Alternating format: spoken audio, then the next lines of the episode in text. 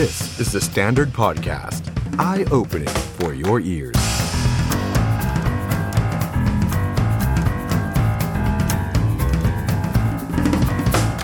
สวัสดีครับ คุณผู้ชมครับ ต้อนรับเข้าสู่ The Standard Now กับผมออฟชัยนนท์หานคีรีรัตน์ครับ คุณผู้ชมครับ วันนี้วันจันทร์ที่ 24 พฤษภาคม 2564 ครับ มาเจอกันต้นสัปดาห์ที่เป็นสัปดาห์สุดท้ายของเดือนพฤษภาคมแล้วนะครับ เผลอแป๊บแป๊บเดียว เรากำลังจะก้าวเข้าสู่เดือนที่ 6 ของปี 2564 หรือว่าปี 2021 แล้วจะกลางปีแล้วนะครับคุณผู้ชมครับชีวิตคุณผู้ชมเป็นยังไงกันบ้าง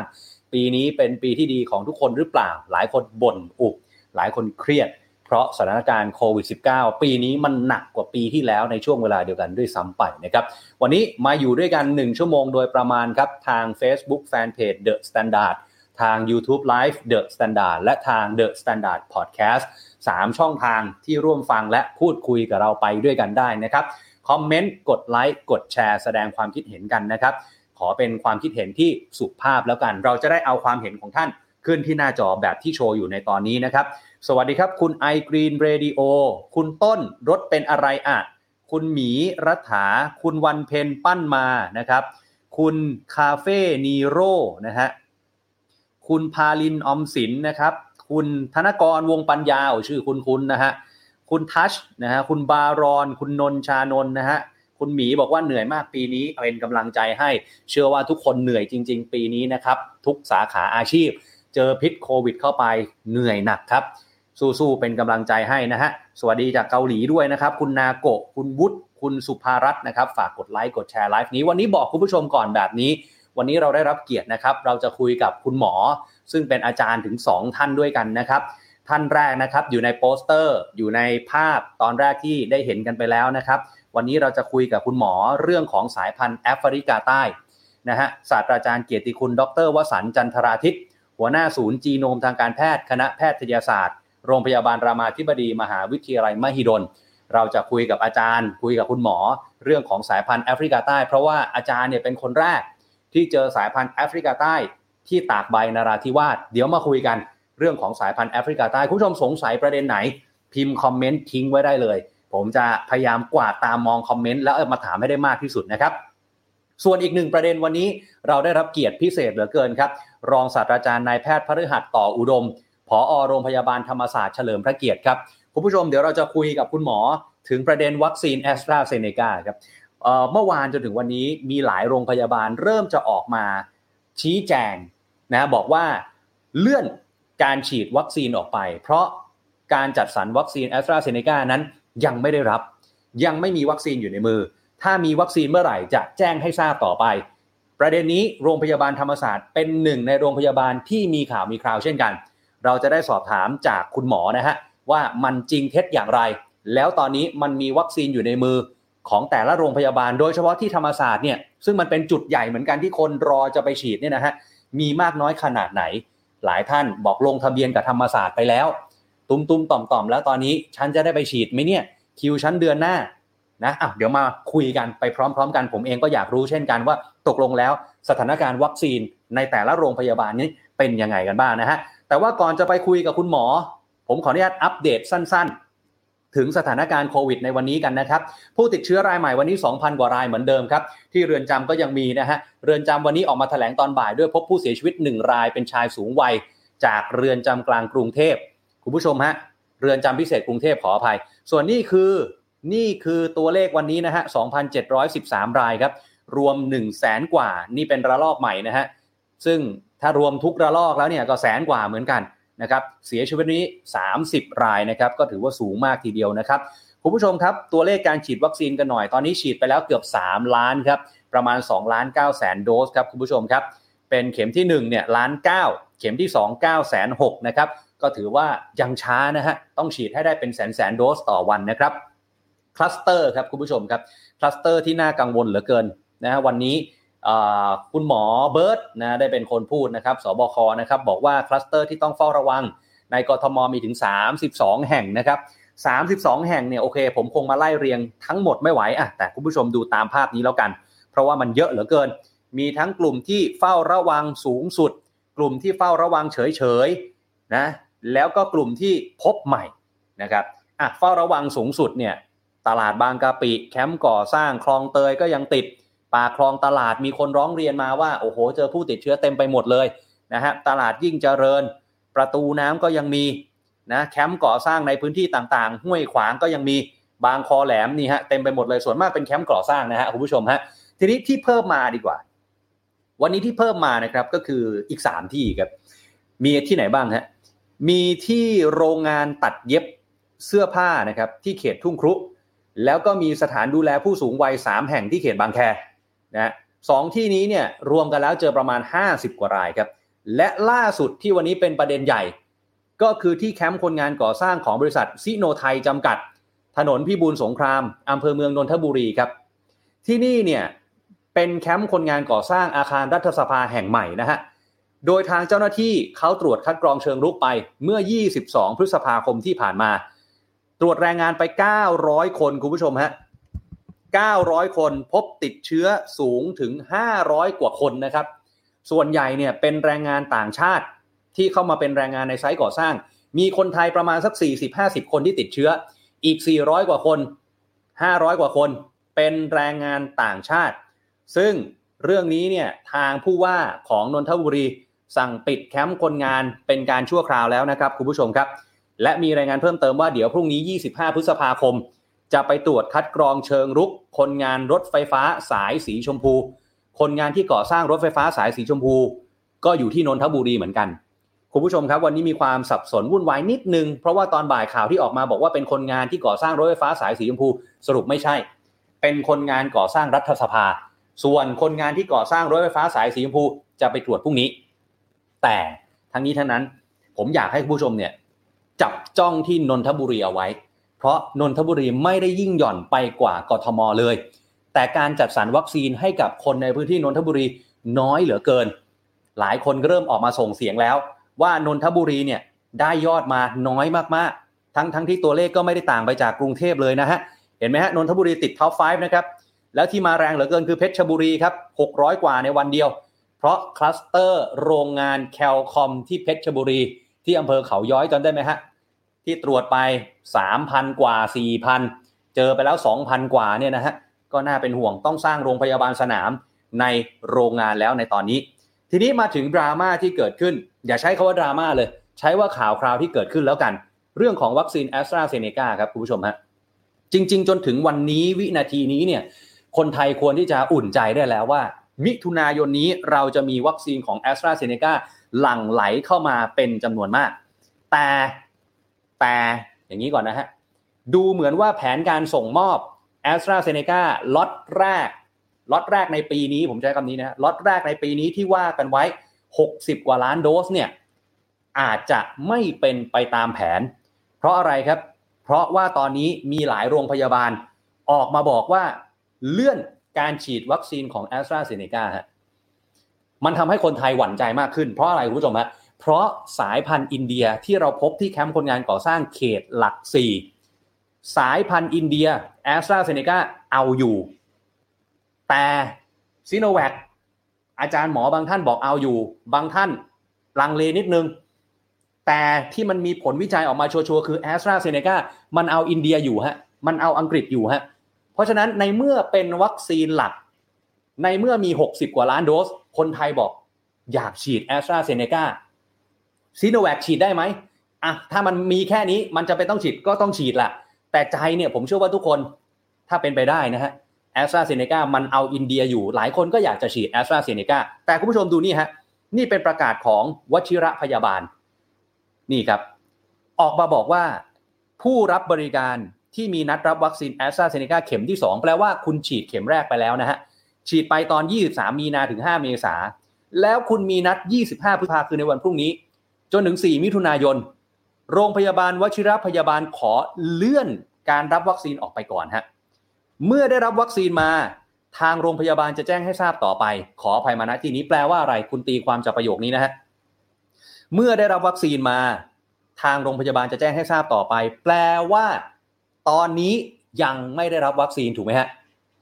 แปลว่าตอนนี้วชิรพยาบาลไม่มีวัคซีนแอสตราเซเนกาถูกไหมฮะผมตีความจากประกาศของโรงพยาบาล เท่านั้นไม่พอครับอีกหนึ่งจุดที่หลายคนลงทะเบียนไว้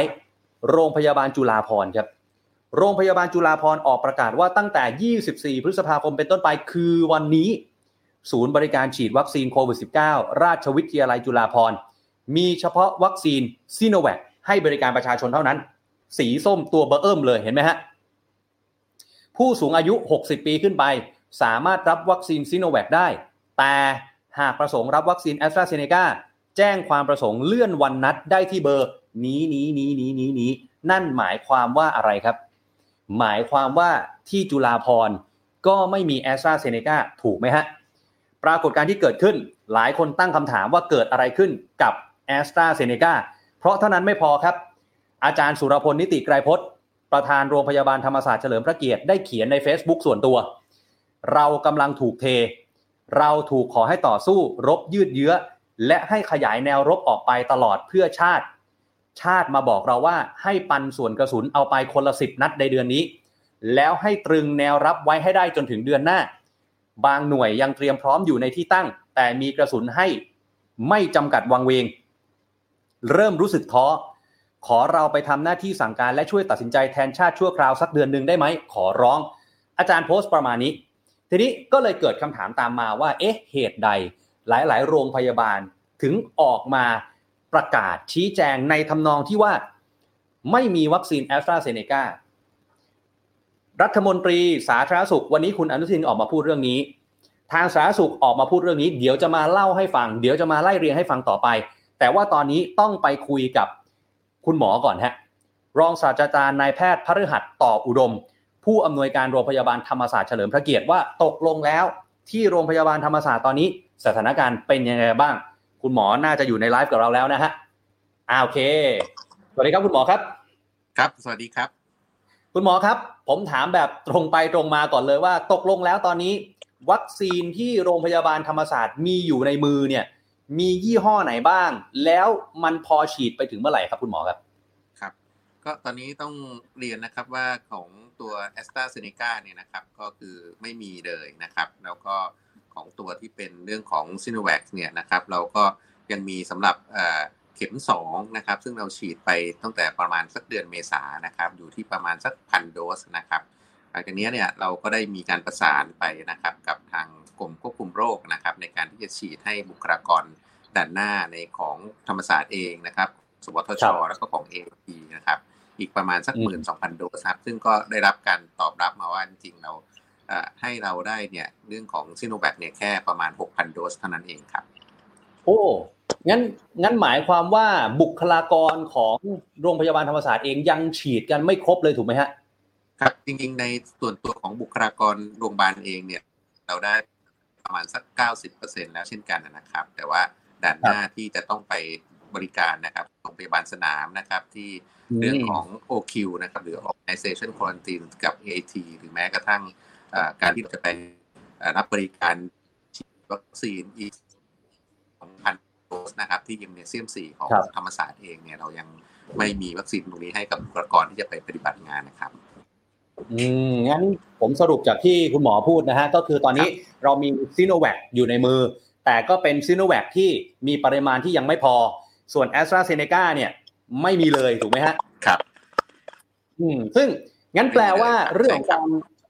งั้นแปลว่าเรื่องของการจัดสรรวัคซีนแอสตราเซเนกาตอนนี้ มันมีปัญหาจริงๆถูกไหมฮะว่ามันไม่เป็นไปตามกำหนดเดิมถูกไหมคุณหมอครับ ก็ตอนนี้ทางตัวกรมควบคุมโรคเองก็ยังไม่ได้ยังไม่ได้แจ้งให้กับโรงพยาบาลทั่วไปนะครับ แต่ว่าในภาพรวมเนี่ยก็เราก็เริ่มมีความสงสัย ว่าเรื่องของวัคซีนแอสตราเซเนกาเนี่ยจะได้รับเมื่อไหร่นะครับ เพราะว่า ตอนที่เราได้เปิดในศูนย์ยิมเนเซียม4ในการรับจองวัคซีนเนี่ย2,000คนต่อวันเนี่ยนะครับ ก็ตอนนั้นเนี่ยได้รับการสื่อสารมาว่าน่าจะเป็นล็อตของตัวแอสตราเซเนกาที่ผลิตไปในประเทศนะครับ ตอนนี้เราก็ทำคิวไปประมาณสัก50,000คนแล้วนะครับ ตั้งแต่วันที่ 7 เป็นต้นไปนะครับ ก็มีความวิตกกันค่อนข้างเยอะนะครับ เพราะว่าตอนที่เราเปิดรับจองเนี่ยนะครับ เราก็บอกไปชัดเจนว่าเป็นเซเนกาที่ผลิตภายในประเทศนะครับ โดยที่ ไม่ได้มีตัวอื่นในอยู่ในช่วงของการรับจองด้วยเช่นกันนะครับเพราะเนี่ยถ้าวันที่ 7 มิถุนาเนี่ยตอนที่เราเปิดฉีดนะครับ ตัวแอสตราเซเนกาไม่มาเนี่ยก็เข้าใจว่าประชาชนที่มานัดกันวันละ2,000 คนเนี่ยก็อาจจะมีความสับสนวุ่นวายพอสมควรนะครับ ถึงแม้จะมีอาจจะนะครับมีวัคซีนตัวอื่นให้ฉีดแทนก็ตามนะครับ แต่ว่าตอนที่เราประกาศไปหรือว่าทางรัฐบาลสื่อมาในช่วงแรกเนี่ยเป็นเรื่องของแอสตราเซเนกาเป็นหลักนะครับ ครับเอ๊คุณหมอครับถ้าอย่างนั้นผมแอบถามได้ไหมครับว่ามีโอกาสที่จะประกาศเลื่อนเหมือนกับวชิรพยาบาล หรือว่าทางจุฬาภรณ์ที่ออกมาประกาศก่อนหน้านี้ไหมครับคุณหมอ ครับผมก็ถ้าตัวแอสตราเซเนกาไม่มาเราก็คงจะต้องประกาศไปนะครับ ถ้าเกิดว่ามีวัคซีนตัวอื่นมาทดแทนเนี่ยนะครับ ก็ต้องบอกกับประชาชนหรือผู้รับบริการให้ชัดเจนนะครับ เพราะว่าความคาดหวังที่มานะครับ กับตอนที่ลงทะเบียนเนี่ยต้องรู้ชัดนะครับว่า อย่างน้อยถึงแม้ประเทศเราจะไม่มีทางเลือกสำหรับวัคซีนนะครับ แต่ว่าถ้ามีอยู่ 2 ตัวเนี่ยนะครับก็แต่ละท่านก็หาข้อมูลมา แล้วก็มีความพึงพอใจ หรือว่ามีอะไรบางอย่างที่อยากจะได้บางตัวนะครับ ซึ่งตรงนี้แค่ 2 ตัวนี้ถือเป็นทางเลือกที่ดี เราก็ควรจะต้องบริหารจัดการตรงนี้ตามความคาดหวังให้ได้นะครับ การที่มาถึงแล้วก็บอกว่าฉีดตัวไหนก็ได้มีค่าเท่ากันเนี่ยนะครับ ก็อาจจะเป็นปัญหาในเรื่องของการสื่อสาร แล้วก็เป็นภาพลักษณ์ที่ไม่ดีนะครับ ในเรื่องของ การตัดสินใจของประชาชนในครั้งนี้ครับ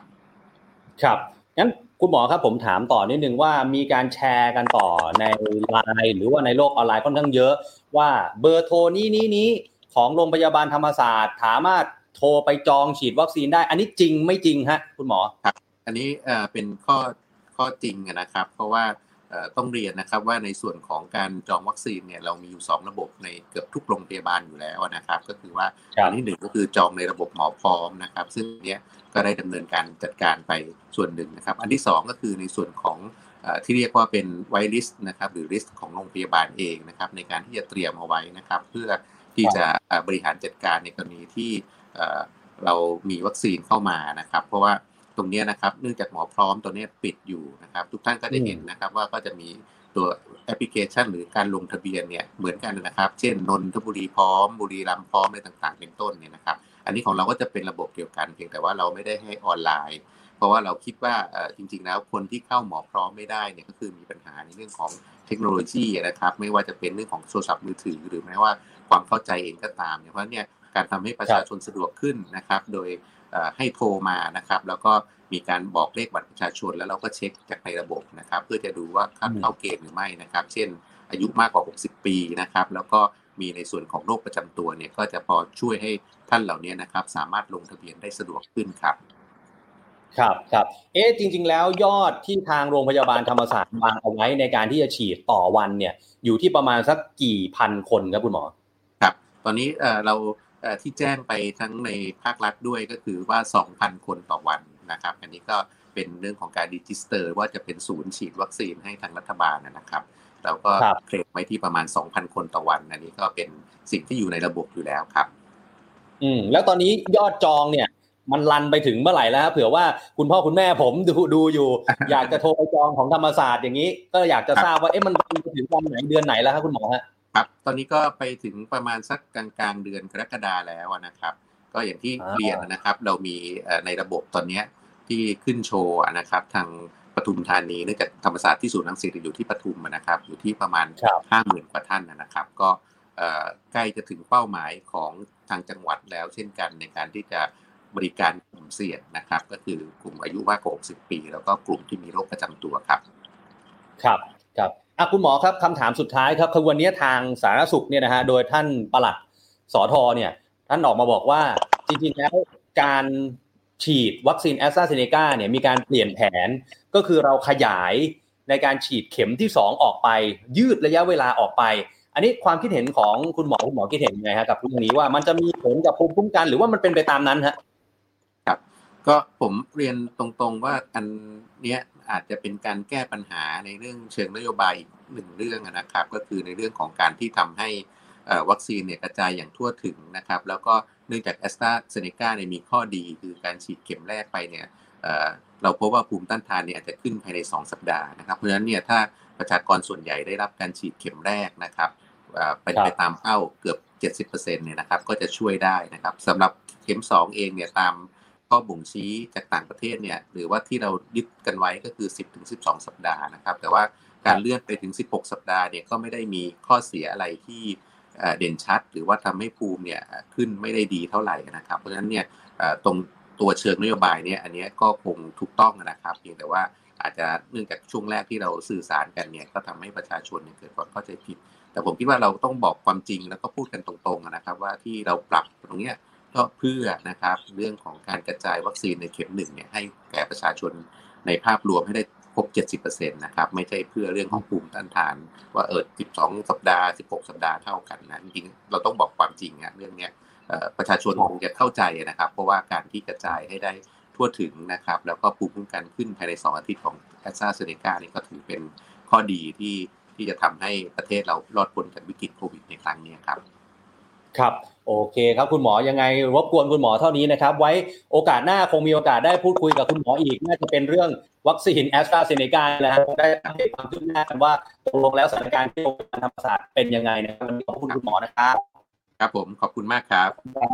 สวัสดีครับ คุณหมอนะครับ รองศาสตราจารย์นายแพทย์พฤหัสต่ออุดมครับผอ.โรงพยาบาลธรรมศาสตร์เฉลิมพระเกียรติครับคุณผู้ชมครับ นั่นคือสถานการณ์ที่เราต้องยอมรับนะฮะคุณหมอพูดเองเลยว่าต้องพูดความจริงนะฮะว่าตอนนี้สถานการณ์วัคซีนมันเป็นอย่างไร ที่ธรรมศาสตร์ คุณหมอพูดชัดเจนตอบคำถามแรก ไม่มีแอสตราเซเนกาอยู่ในมือเลยนะฮะ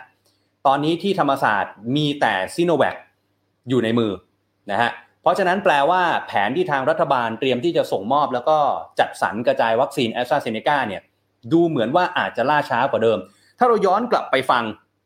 สิ่งที่วันนี้ท่านนายกรัฐมนตรีได้พูดเนี่ยก็ดูเหมือนว่าจะมีแนวโน้มเป็นแบบนั้นเหมือนกันเพราะอะไรครับ วันนี้ท่านนายกรัฐมนตรีเนี่ยได้ไปฉีดแอสตราเซเนกาเข็มที่2นะที่สถาบันบำราศนราดูนครับทีนี้ท่านนายกพูดว่าต้องมีการพิจารณาการกระจายวัคซีนใหม่ ตามการแพร่ระบาดของโรค ว่าพื้นที่ไหนควรได้วัคซีนมาก พื้นที่ไหน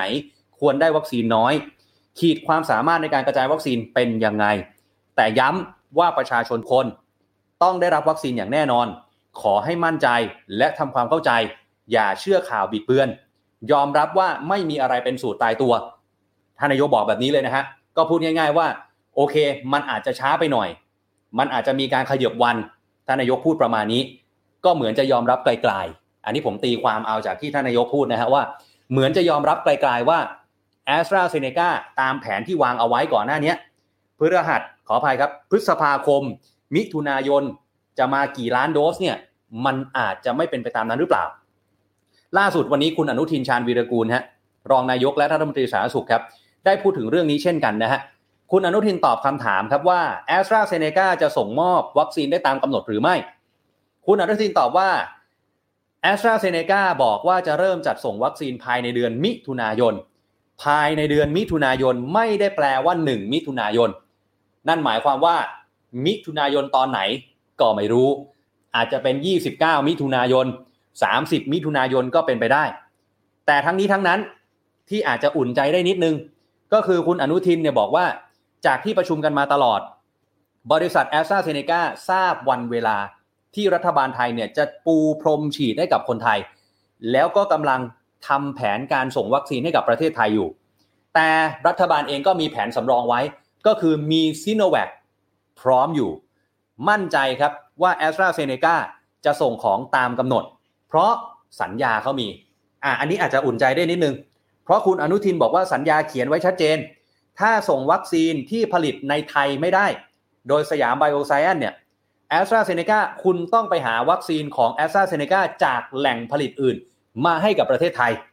คุณอนุทินบอกแบบนี้ ว่าในสัญญามีเขียนเอาไว้ ดังนั้นไม่ต้องกังวลจนเกินไป การฉีดวัคซีนเป็นไปตามกำหนดของรัฐบาลอย่างแน่นอน ผู้สื่อข่าวก็ถามต่อฮะว่าแล้ว 7 มิถุนายนที่ประกาศเอาไว้ ว่าคนทั่วทั่วไปประชาชนอย่างผมอย่างคุณผู้ชมเนี่ยที่จะเริ่มลงทะเบียนในหมอพร้อมได้ 31 พฤษภาคม แล้วจะเริ่มฉีดวันแรก 7 มิถุนายนเนี่ยจะเป็นของอะไรกันแน่ซีโนแวคหรือแอสตราเซเนกาคุณอนุทินบอกว่าจะเป็นแอสตราเซเนกาทั้งหมดได้อย่างไร เรามีหลายยี่ห้อ ฉีดวัคซีนกระจายทั่วไป ทุกคนจะได้รับวัคซีนที่ดีมีมาตรฐานและเหมาะสม นี่นะฮะ นั่นหมายความว่า 7 มิถุนายนเป็นต้นไป น่าจะเป็นซีโนแวคผมใช้คำนี้แล้วกัน เพราะอย่างโรงพยาบาลธรรมศาสตร์ บอกว่าตอนนี้ ไม่มีแอสตราเซเนกาอยู่ในมือเลยนะฮะอยู่ในมือเลยไม่มีเลยนะครับ ทีนี้เรื่องนี้เนี่ยมันก็มีอีกเรื่องหนึ่งฮะที่เชื่อมโยงกันมาก็คือซีโนแวคหลายคนกังวล วันนี้เนี่ยนะครับคุณอนุทินบอกว่าซีโนแวคเนี่ยรัฐบาลไปกดดันไม่ได้หรอก ที่จะให้องค์การอนามัยโลกเนี่ยรับรองเรื่องนี้ซีโนแวคเขาก็ทำหน้าที่ของเขาอยู่เขาก็ยื่นเรื่องของเขาอยู่นะฮะเขาไปตรวจซีโนฟาร์มก่อน แล้วเขาก็รับรองซีโนฟาร์มแล้ว ส่วนซีโนแวคอยู่ในขั้นตอน วันนี้ซีโนฟาร์มผมอัปเดตสั้นๆ แล้วกันฮะซีโนฟาร์มมายื่นเอกสารกับอย.ไทยเรียบร้อยนะครับ แล้วก็ยื่นครบหมดแล้วด้วยอย.บอกว่าขอเวลาตรวจสอบไม่เกิน 30 วัน จะรู้แน่นอนว่าซีโนฟาร์มโอเคไหม ถ้าโอเคเอาเข้ามาได้เลยนะฮะนี่คือซีโนฟาร์มส่วนซีโนแวควันนี้เหมือนมีข่าวออกมาแพลมๆออกมาว่า องค์การอนามัยโลกอาจจะประกาศรับรองซีโนแวคอย่างเป็นทางการวันศุกร์นี้ แต่ยังไม่มียืนยัน confirm จนกว่าจะเห็นประกาศอย่างเป็นทางการขององค์การอนามัยโลกนะฮะทีนี้เรื่องที่ผมพูดอีกนิดนึงก่อนจะไปเรื่องสายพันธุ์แอฟริกาใต้นะครับนายแพทย์เกียรติภูมิวงรจิตปลัดกระทรวงสาธารณสุขเมื่อกี้ผมแอบแยบคำถามนี้ ไปกับคุณหมอผอโรงพยาบาลธรรมศาสตร์และเลื่อนเรื่องของการเลื่อนฉีดวัคซีนเข็มที่ 2 ออกไป ว่าเอ๊ะคนก็ตั้งคำถามว่า มีการนำวัคซีนเนี่ยไปให้ใครฉีดก่อนหรือเปล่า หรือมีการปรับแผนการกระจายวัคซีนใหม่ เพราะเมื่อกี้คุณหมอท่านก็บอกแล้วนะฮะบอกว่าเราควรจะพูดความจริงกับประชาชน ว่าถ้ามันเป็นในเชิงนโยบาย มันมีปัญหาอะไรเราก็ต้องบอกไปนะไม่ใช่มาบอกว่าโอเค มันเป็นการยืดระยะเวลา เพราะคุณหมอเกียรติภูมิปลัดสอทอบอกแบบนี้ฮะบอกว่ามีการขยายระยะเวลาการฉีดแอสตราเซเนกาเข็มที่ 2 เดิมเนี่ยบอกไว้ว่าห่างจากเข็มแรก 12 สัปดาห์ ขยายออกไปอีกฮะบวกไปอีก4ฮะเป็น 16 สัปดาห์ ซึ่งเลื่อนทั้งหมดให้เป็นล็อตเดียวกัน หมายความว่าตั้งแต่เดือนมิถุนายนเนี่ยจะมีแอสตราเซเนกาเข็มที่ 1 ก็จะเป็นเดือนมิถุนายนทั้งหมด แล้วคนที่ฉีดเข็มที่ 1 ในเดือนมิถุนายน คุณจะได้แอสตราแอสตราเซเนกาเข็มที่ 2 นู่นเลยฮะตุลาคม ก็คือบวกไปอีก 16 สัปดาห์ ก็คือประมาณสัก 4 เดือน ซึ่งมีข้อมูลทางวิชาการรองรับว่าภูมิคุ้มกันจะขึ้นสูงได้เหมือนเดิม ส่วนที่คนวิพากษ์วิจารณ์ว่าเอโรงพยาบาลเลื่อนในการฉีดวัคซีนเข็มที่ 2 เพราะรัฐบาลไม่พร้อมหรือเปล่า คุณไม่มีของหรือเปล่า คุณหมอกิติภูมิชี้แจงแบบนี้ว่าแอสตราเซเนกาเข้าใจในแผนการกระจายวัคซีนของไทย หารือแล้วต้องจัดส่งให้ได้ตามแผน ต้องจัดส่งให้ได้ตามแผนนะฮะเพราะฉะนั้นเดี๋ยวมิถุนายนเรามาลุ้นกันว่าตกลงแล้วเป็นยังไงกันแน่ ทีนี้ข้อกังวลใจของใครหลาย ๆ คนยังไม่หมดแค่เรื่องของวัคซีนแอสตราเซเนกาครับเพราะว่าประเทศไทยของเราเจอเชื้อตัวใหม่ เชื้อตัวที่เขาว่ากันว่า อันตรายรุนแรง นั่นก็คือสายพันธุ์กลายพันธุ์แอฟริกาใต้ครับ เราเจอแล้วเบื้องต้น 3 คนที่ตากใบนราธิวาสวันนี้มีข่าวออกมาอีกฮะว่าเจออีก 8 คน จากกลุ่มตัวอย่าง 15 คนที่ไปตรวจเจออีก 8 คือครึ่งหนึ่งเลยนะฮะ เพราะฉะนั้นเรื่องนี้เราต้องมาสอบถามกับคุณหมอ คนที่เป็นคนค้นพบโควิด -19 กลายพันธุ์สายพันธุ์แอฟริกาใต้คนแรกในประเทศไทย วันนี้เราได้รับเกียรตินะครับ จากศาสตราจารย์เกียรติคุณดรวสันต์จันทราทิตหัวหน้าศูนย์จีโนมทางการแพทย์ คณะแพทยศาสตร์โรงพยาบาลรามาธิบดี มหาวิทยาลัยมหิดลครับ สวัสดีครับ อาจารย์ครับ สวัสดีครับคุณหมอครับ เออสวัสดีครับ คุณหมอครับ คุณหมอเป็นคนค้นพบ เจอโควิด -19 สายพันธุ์แอฟริกาใต้คนแรก อันนี้เรื่องจริง confirm ถูกไหมครับพร้อมกับทีมเอ่ออาจจะถูกสัก 95เปอร์เซ็นต์ฮะต้องขอปรับนิดนึงครับครับคือสายพันธุ์นี้เนี่ยเราเคยพบในสเต e ควอรันทีนมาก่อน เพียงแต่ว่าไม่ได้เป็นข่าวมาก แล้วก็ไม่ได้แพร่กระจายออกไปฮะคือเขาเขาบินเข้ามาแล้วจากนั้นเราก็บริหารจัดการจนเรียบร้อยไปครับ ครับเอ๊จริง ๆ แล้วตอนนี้เนี่ยสายพันธุ์ที่พบมากในไทย ก็ยังเป็นไปตามข่าวถูกไหมฮะ คือเป็นสายพันธุ์อังกฤษ ถูกต้องครับถ้าถ้าเผื่อความหมายนะครับ ถามว่าสายพันธุ์เด่นๆ ดัง ๆ ดุๆเนี่ยเราพบในประเทศไทยหรือไม่นะครับ ถ้านับนับเฉพาะสเต e ควอนทีเนี่ยเราพบมาทุกสายพันธุ์แล้วครับ แต่ที่มาระบาดที่มาระบาดในท้องถิ่นเนี่ย ก็จะมีอังกฤษ และจากนั้นก็ตามด้วยแอฟริกาใต้ บราซิลยังไม่มี แต่บราซิลเนี่ย เจอใน state quarantine แล้วแต่ว่ากักไว้อยู่ใช่ครับ ใช่ครับ ใช่ครับอ่าอ่าเราก็ภาวนาให้มันอยู่ในนั้นนะฮะ แล้วก็กลับประเทศไปไม่ต้องออกมาใช่ครับที่ชุมชนเรานะฮะเอใช่อครับเท่ากับว่า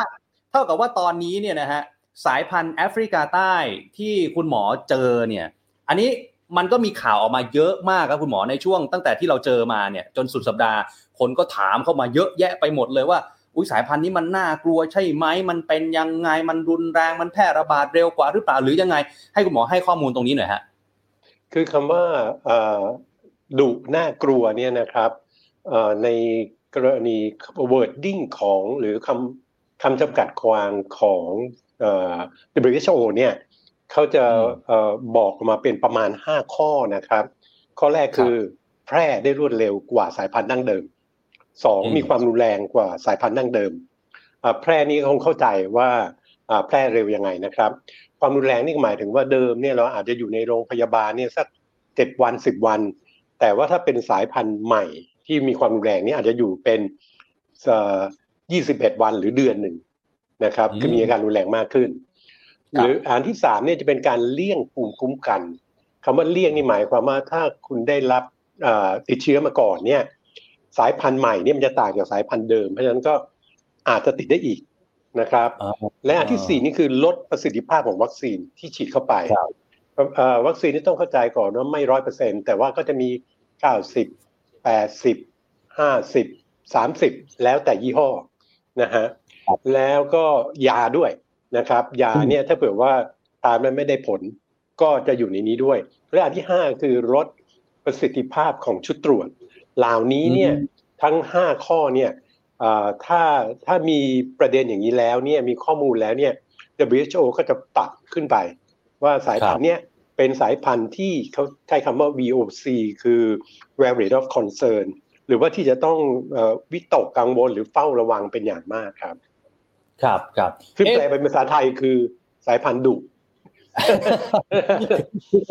คือคนฟังเนี่ยจะรู้สึกว่าโอ้โหแอฟริกาใต้มาเนี่ยมันน่ากลัว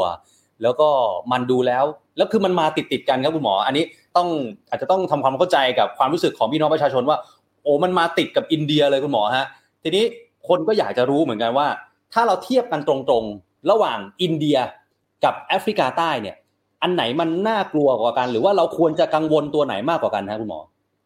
คือประเด็นนี้ผมทำให้ก่อนจะไปตอบคำถามตรงนั้นนะก็ทำให้เห็นคล้ายๆ กับในอินเดียครับ ในอินเดียนี่มีการออกข่าวว่ามี double mutation และจากนั้นก็ตามด้วย triple mutation คือทำให้คนเนี่ยก็กังวลมากนะครับ ตอนนี้ก็คล้ายๆ ของเราเหมือนกันก็คือว่ามีสายพันธุ์อินเดียเนี่ยความวัวไม่ทันจะหายความความ ควายก็เข้ามาแทรกเงี้ยนะครับ อันนี้ก็น่าเห็นใจครับแต่ยังไงก็ตามมันคือวิทยาศาสตร์มันคือ fact ก็เลยต้อง report ออกไป อันนี้ต้องขออภัยจริงๆครับ ครับครับครับเอคุณหมอครับ แล้วตอนนี้เนี่ยถ้าพูดถึงวัคซีนเนี่ยครับเมื่อกี้ทีมงานของเราได้ขึ้นตารางขึ้นมาตารางหนึ่งนะฮะว่าโอเค อินเดียเราเพิ่งคุยไปไม่นาน ว่าวัคซีนตัวไหนเนี่ย จัดการอินเดียอยู่ อ่า คุณหมอหลายท่านอย่างสัปดาห์ที่แล้วเนี่ยผมมีโอกาสสัมภาษณ์คุณหมอมานพคุณหมอมานพบอกว่าแอสตราเซเนกาเอาอยู่ แต่ว่าพอเป็นแอฟริกาใต้เนี่ยฮะคุณหมอเรามีข้อมูลตรงนี้มากน้อยขนาดไหนไหมฮะว่าแอฟริกาใต้เนี่ยมันต้องเป็นวัคซีนตัวไหนฮะแล้วจริงหรือเปล่าว่าแอสตราเซเนกาเอาแอฟริกาใต้ไม่อยู่ครับคุณหมออ่าคือคืออย่างนี้ฮะอ่าวันนี้ขอย้อนกลับไปตอบนิดนึงว่าอันไหนรุนแรงกว่ากัน ผมเคยยังไม่ได้ตอบนะครับ ก็คือว่าต้องต้องต้องเรียนอย่างนี้ครับว่าเอ่อมันจะมีอยู่ประมาณห้าข้อโดยการที่เรากล่าวมาเมื่อกี้นะครับ แล้วพบว่าสายพันธุ์แอฟริกาใต้เนี่ยมีหลายข้อมากกว่าสายพันธุ์อื่นๆครับ อืมเออทำทำให้ทำให้มีหลายคนที่วิตกว่ามันน่าจะรุนแรงกว่า นี่คือคำตอบครับ แล้วทีนี้ถ้าเบิกกลับมาถึงเรื่องวัคซีนใช่ไหมครับ วัคซีนเนี่ยก็มันก็จะมีที่ใช้ได้เก้าสิบเปอร์เซ็นแปดสิบเจ็ดสิบห้าสิบสามสิบอะไรประมาณนี้นะครับ ถึงสิบเปอร์เซ็นต์การวัดระดับแบบนี้เขาจะหมายถึงว่าคุณเนี่ยฉีดวัคซีนเข้าไปนะ แต่ protective คือคุณอาจจะติดอะพูดง่ายนะฮะสายพันธุ์ในวัคซีนบางยี่ห้อ คุณอาจจะติดได้ง่าย แต่ไม่ได้หมายความว่าเขาไม่ได้พูดถึงว่าติดแล้วเนี่ยคุณจะมีอาการอย่างไร จากข้อมูลที่เราเห็นมาเนี่ยจากการฉีดวัคซีนไม่ว่าจะยี่ห้อไหนเนี่ย มันช่วยให้คุณเนี่ยอ่ามีอ่าการเจ็บป่วยเนี่ยสั้นลงอืมแล้วอ่าผ่อนหนักเป็นเบา เพราะฉะนั้นแล้วเนี่ยแม้ว่าวัคซีนบางยี่ห้อเนี่ยจะดูด้อยค่านะหมายครับหมายถึงว่าไม่เป็นโปรเทคคุณแหละ แต่ว่าเมื่อคุณติดแล้วเนี่ยคุณก็ไม่ถึงขั้นนั้นอ่าคางเหลือง ไม่ถึงขั้นว่าคุณจะต้องเข้าไปอยู่ในใช้เอ็กโมหรืออะไรต่างๆ เหล่านี้ครับอย่างที่เป็นข่าวคือผ่อนหนักให้เป็นเบาครับ ครับครับเอ้คุณหมอครับมีคำถามจากคุณผู้ชมนะฮะชื่อว่าคุณลีชินนะผมเห็นพอดีนะฮะคุณลีชินฝากถามคุณหมอว่าสันค่ะ ว่าเมื่อพบสายพันธุ์แอฟริกาใต้แล้ว ควรจัดการอย่างไร ในพื้นที่ที่พบเชื้อ พื่อควบคุมเชื้อให้อยู่ในวงจำกัดครับคุณหมอครับ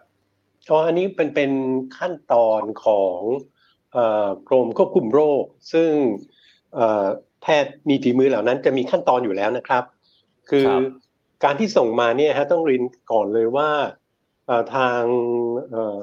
กรมควบคุมโรคเนี่ยสงสัยอยู่แล้วว่าแอเรียเนี้ยน่าจะมีคือมีการระบาด เพราะว่าจาก PCR เนี่ยรู้แล้วว่าเป็นโควิด แล้วก็มีอืมความเอ่อการระบาดซึ่งค่อนข้าง รวดเร็วนะครับ และขยายวงกว้างทำให้เขาสงสัยมากว่าน่าจะเป็นสายพันธุ์อ่าแอฟริกาใต้สาเหตุที่อ่ากรมควบคุมโรคคิดอย่างนั้นเนี่ยเพราะว่าในประเทศเพื่อนบ้านมีการระบาดของสายพันธุ์เนี้ยอยู่แล้ว ครับอ่าและทีนี้เนี่ยเราอ่ากรมควบคุมโรคเนี่ยมีแผนการที่จะทำอยู่แล้ว เช่นการล็อกดาวน์หรืออะไรก็ตามเนี่ยนะครับอืมมีอยู่ในแผนเรียบร้อยแล้วเพียงแต่ว่าต้องการข้อมูลทางวิทยาศาสตร์ยืนยันอีกเล็กน้อยเท่านั้น ต่อครับมาต่อว่าต่อให้ไม่มีข้อมูลทาง sequence ของผมเนี่ยอย่างไรเสียเขามีขั้นตอนอยู่แล้วอ๋ออ่าอันนี้ทีนี้เขาก็เลยบอกว่าอ๋อถ้าเบื่อมันเป็นอ่าเซาท์อ่าแอฟริกาใต้เนี่ยก็จะต้องเข้มขึ้น เพราะฉะนั้นผมครับเลยไม่ค่อยห่วงตรงตากใบเพราะเรารู้ก่อนล่วงหน้า อืมซึ่งมันจะคล้ายๆกับเอ่อก่อนหน้านั้นที่สายพันธุ์อ่าตรงอะไรนะฮะอ่าสนามมวย A.6 เนี่ยอ๋อ กรมแรกกรมกรมควบคุมโรครู้ก่อนล่วงหน้า ครับ ก็เลยมาบอกว่าอ่าทุกคนต่อไปเนี่ยช่วยกันตรวจ PCR กันหน่อยถ้าจำได้มแล้วตอนนั้นยังห้องแลบตรวจ PCR มีไม่กี่ห้องอะฮะครับแล้วก็ส่งให้มาตรวจที่รามาธิบดีจนในที่สุดรามาธิบดีตรวจไม่ไหว ถ้าจำได้ แต่จากนั้นเนี่ย ตอนนี้เราก็มีถึงยี่สองร้อยกว่าโรงที่ตรวจได้ อืมคือเพราะฉะนั้นเนี่ยคือเอ่อกรมควบคุมโรคเนี่ยผ่อนหนักให้เป็นเบามาตลอด ที่ครับเอ่อถ้าเราสังเกตนะครับ เพราะฉะนั้นในกรณีตากใบเนี่ยผมก็มั่นใจว่าน่าจะผ่อนหนักให้เป็นเบาได้คบเพราะเขารู้คบล่วงหน้าครับ อืมอืมโอเค คุณหมอครับ ผมผมขออนุญาตเรียนถามตรงๆแบบนี้ว่าถ้าเราดูจากข่าวเนี่ย คุณหมอครับสามคนแรกที่คุณหมอตรวจพบ ว่าเป็นเชื้อสายพันธุ์แอฟริกาใต้เนี่ย เรามาครับจากกลุ่มตัวอย่างแค่ ไม่กี่สิบคนแต่ว่าคนที่ติดเชื้อในตากใบเนี่ย กลุ่มที่เป็นคลัสเตอร์เดียวกันเนี่ยแปดสิบกว่าคน อันนี้ครับเราจำเป็นจะต้องหยิบมาตรวจให้ครบแปดสิบกว่าคนไหมฮะ ว่าเป็นแอฟริกาใต้กี่คนอะไรแบบเนี้ยฮะอ่าไม่ไม่ไม่จำเป็นฮะ โดยโดยหลักการที่เขาทำอย่างนี้นะครับ สมมติว่ามี 80 คนใช่ไหมคุณสุ่มมาอืมอ่าถ้าให้เห็นภาพชัดเนี่ยก็คือว่าเราสุ่มเข้ามานะครับ สมมติว่าเป็นเด็กที่วิ่งกันอยู่ร้อยคนเนี่ยเราสุ่มเข้ามาเนี่ย เด็กที่มีครับอยู่ในครอบครัวเดียวกันก็จะหน้าคล้าย ๆ กัน ถ้าเผื่อว่าเป็นครอบครัวอื่นก็จะหน้าต่างกันออกไปใช่ไหมครับครับ ทีนี้ถ้าเผื่อเราสุ่มออกมาแล้วเนี่ยก็หน้าเป็นคล้ายๆ กันเลยเนี่ย ไม่มีความอืมจำเป็นที่จะสุ่มมาทั้งหมด เพราะเปลืองอ่าเปลืองน้ำยา แล้วก็จะมันก็จะบอกว่าอ๋อนี่คือคลัสเตอร์ซึ่งเพิ่งเกิดอืมแล้วเกิดมาจากครอบครัวเดียวกัน อะพูดง่ายๆนะครัฮะบเพราะฉะนั้นการควบคุมเนี่ยง่ายแล้วง่ายแล้วสำหรับการควบคุมนะไม่ได้หมายความว่า เชื้อมันจะ อ่อนด้อยอะไรไม่ใช่แบบนั้นนะครับ แต่ว่าครับเมื่อไหร่ก็ตามเรามองเข้าไปเนี่ยสมมติว่าเราสุ่มสุ่มสุ่มเนี่ยมันสักอ่าสิบยี่สิบแล้วปรากฏว่ามองไปแล้วเนี่ย ถ้าเปรียบเทียบนะฮะมองไปแล้วตายแล้วเด็กคนนี้ผมหยิกอีกอีกคนนึงเนี่ย ผิวขาวอีกคนนึงผิวดำอันนี้แสดงว่ามาจากหลายครอบครัว อันนี้แสดงว่าเป็นคลัสเตอร์ซ้อนคลัสเตอร์คุณจะไม่สามารถครับนิ่งนอนใจได้ว่านี่คือคลัสเตอร์เดียว แสดงว่าอาจจะมีอืมคลัสเตอร์อื่น ซึ่ง บังกันอยู่หรือซ้อนกันอยู่ที่กรมควบคุมโรคหรือผู้ที่มีเกี่ยวข้องต้องศึกษา หรือว่าต้องตามไปจนหมดนะครับ ครับครับเอ่อมันมันจะเป็นแบบนี้ก็ครับซึ่งซึ่งตอนนี้เรายังยืนยันคอนเฟิร์มได้อยู่ใช่ไหมฮะว่าคลัสเตอร์ที่เจอสายพันธุ์แอฟริกาใต้ตอนนี้มีคลัสเตอร์เดียวอ่าต้องเอ่อเรียนอย่างนี้ครับว่าจากแผนภูมิที่เขาคาดเดาเนี่ย น่าจะเป็นคลัสเตอร์เดียวแต่ จาก sequence ที่เราถอดไปสามรายเนี่ยก็ยืนยันลักษณะแบบนั้น เพราะจะคล้าย ๆกันมาก แต่ว่าก็จะมีอีกจำนวนหนึ่งซึ่งทางผมเข้าใจว่าเป็นกรมวิทยาศาสตร์การแพทย์ถอดออกไป ที่ที่มีข่าวเนี่ยนะเราต้องไปดูตรงนั้นด้วยเหมือนกัน ว่าถ้าเผื่อมันละม้ายคล้ายกับสามตัวแรกนี่นะ ก็แสดงว่าน่าจะเป็นคลัสเตอร์เดียวกัน แล้วก็น่าจะควบคุมได้ง่ายกว่าครับ คือยังไม่ได้กระจายออกไป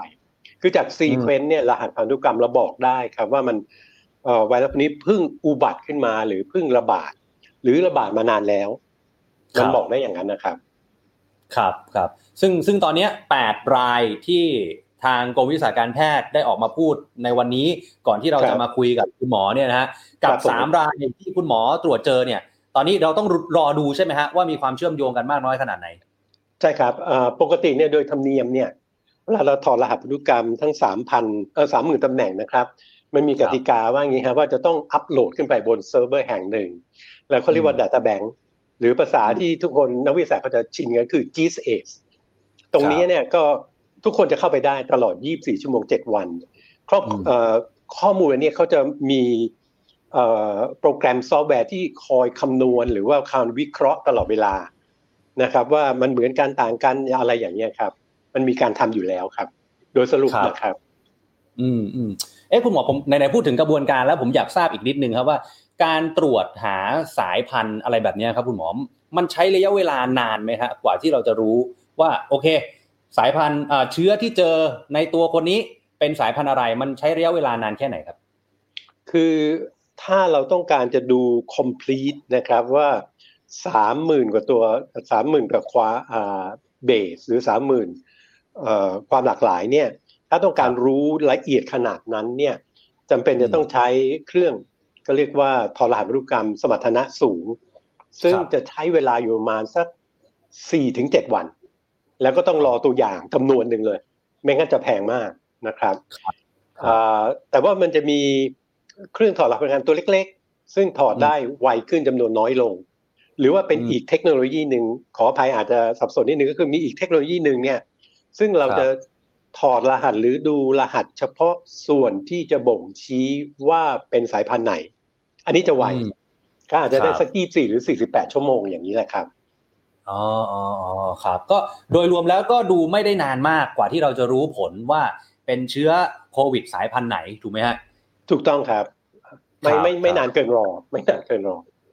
ครับมีมีมีตั้งแต่ครับสวัสดีครับ เชิญครับเชิญครับเออก็คือโดยเทคโนโลยีเนี่ยตอนนี้เนี่ย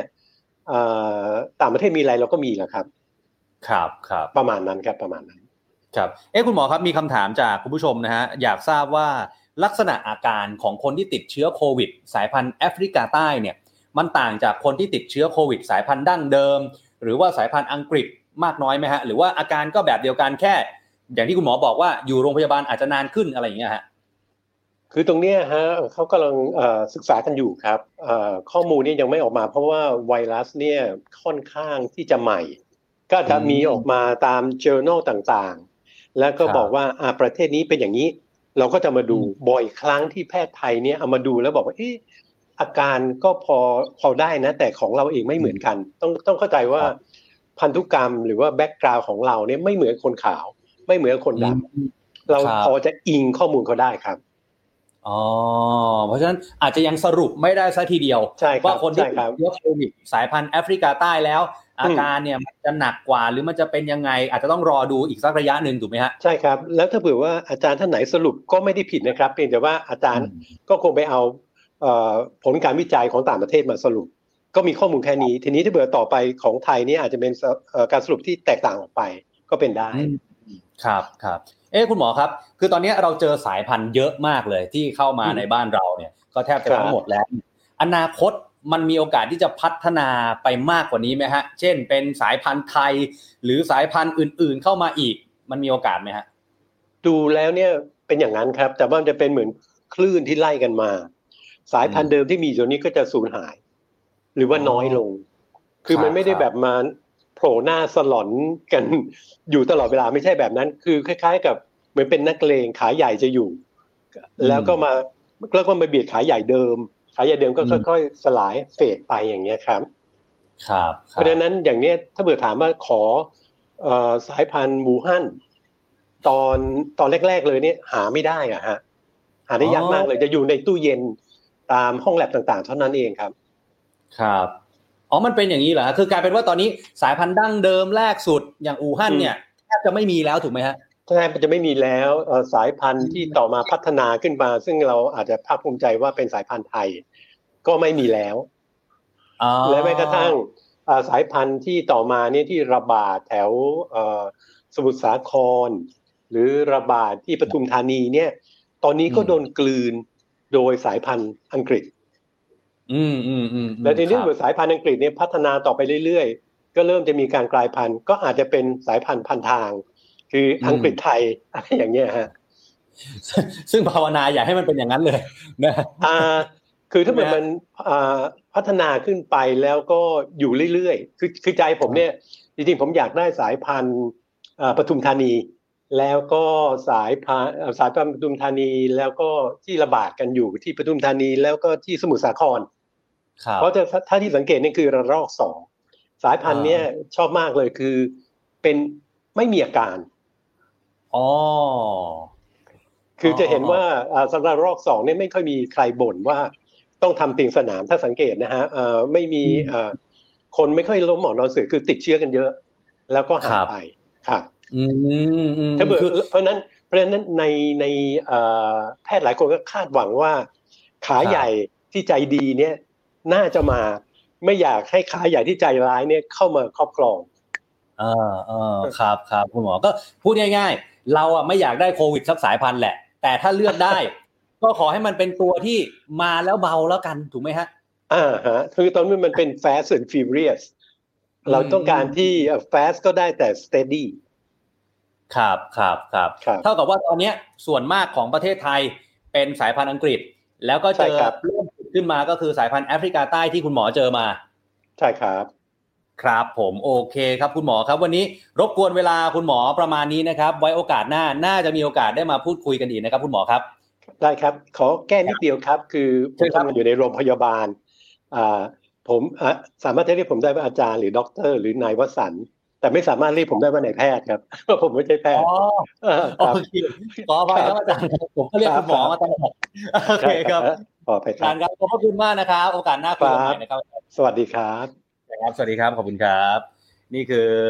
ศาสตราจารย์เกียรติคุณ ดรวสันต์จันทราทิตครับ หัวหน้าศูนย์จีโนมทางการแพทย์ คณะแพทยศาสตร์ โรงพยาบาลรามาธิบดีมหาวิทยาลัยมหิดลนะครับ เราก็ได้เห็นแล้วนะครับว่าสายพันธุ์แอฟริกาใต้เนี่ยมันเป็นยังไง นะเอาจริง ๆ แล้วเนี่ยถ้าพูดจากใจเราก็ไม่ได้อยากเจอสักสายพันธุ์ละฮะจะบราซิล จะอังกฤษ จะอินเดียจะแอฟริกาใต้ถ้าเลือกได้ เราไม่อยากเจอสักสายพันธุ์ แต่คุณหมอบอกแล้ว สิ่งที่หมออาจารย์นะขอไป แต่ที่อาจารย์บอกแล้วนะว่าสิ่งที่หมออยากได้เนี่ยคืออย่างปทุมธานีกับสมุทรสาครที่เราเจอมาก่อนหน้านี้เห็นไหมครับว่าเราจัดการได้เร็ว คนติดเชื้ออาจจะเยอะ แต่คนที่แสดงอาการไม่เยอะเท่าไหร่ ถ้าเป็นแบบนั้นโอเค อาจจะคุมได้เร็วขึ้น แต่ถ้าเป็นแอฟริกาใต้หรืออินเดีย หรือแม้กระทั่งอังกฤษในขณะนี้ เราเห็นแล้วนะฮะระลอกตั้งแต่เมษายนพฤษภาคมเป็นยังไง มันน่ากลัวเหลือเกินนะครับ แสนกว่าคนแล้วนะครับคุณผู้ชมครับ เอาละฮะนี่คือทั้งหมดของ The Standard Now ในวันนี้นะครับ เรื่องราวของวัคซีน a s t r a z เซ e c a ที่ดูเหมือนว่าจะไม่เป็นไปตามกำหนด รวมไปถึงเรื่องของสายพันธุ์แอฟริกาใต้ ที่ดูแล้ว อาจจะเจอเยอะกว่านี้ เพราะวันนี้เจออีก 8 ราย ต้องไปดูนะครับว่า 8 รายในวันนี้ เชื่อมโยงกับ 3 ราย ที่อาจารย์ค้นพบที่ตากใบนราธิวาสหรือเปล่า แล้วเราภาวนาเหลือเกินว่า อย่าให้สายพันธุ์แอฟริกาใต้มันหลุดเข้ามาในกรุงเทพมหานคร หรือหลุดไปที่จังหวัดอื่น ๆ ขอให้มีแค่คลัสเตอร์เดียว วันนี้ขอบพระคุณทุกการติดตามนะครับ ทั้งทาง Facebook YouTube และ Podcast กับรายการ The Standard Now กับผมออฟชัยนนท์หานคีรีรัตน์ครับ วันนี้ผมและทีมงานลาไปก่อนนะครับพบกันใหม่พรุ่งนี้2ทุ่มวันนี้สวัสดีครับ The Standard Podcast, eye Open for your ears.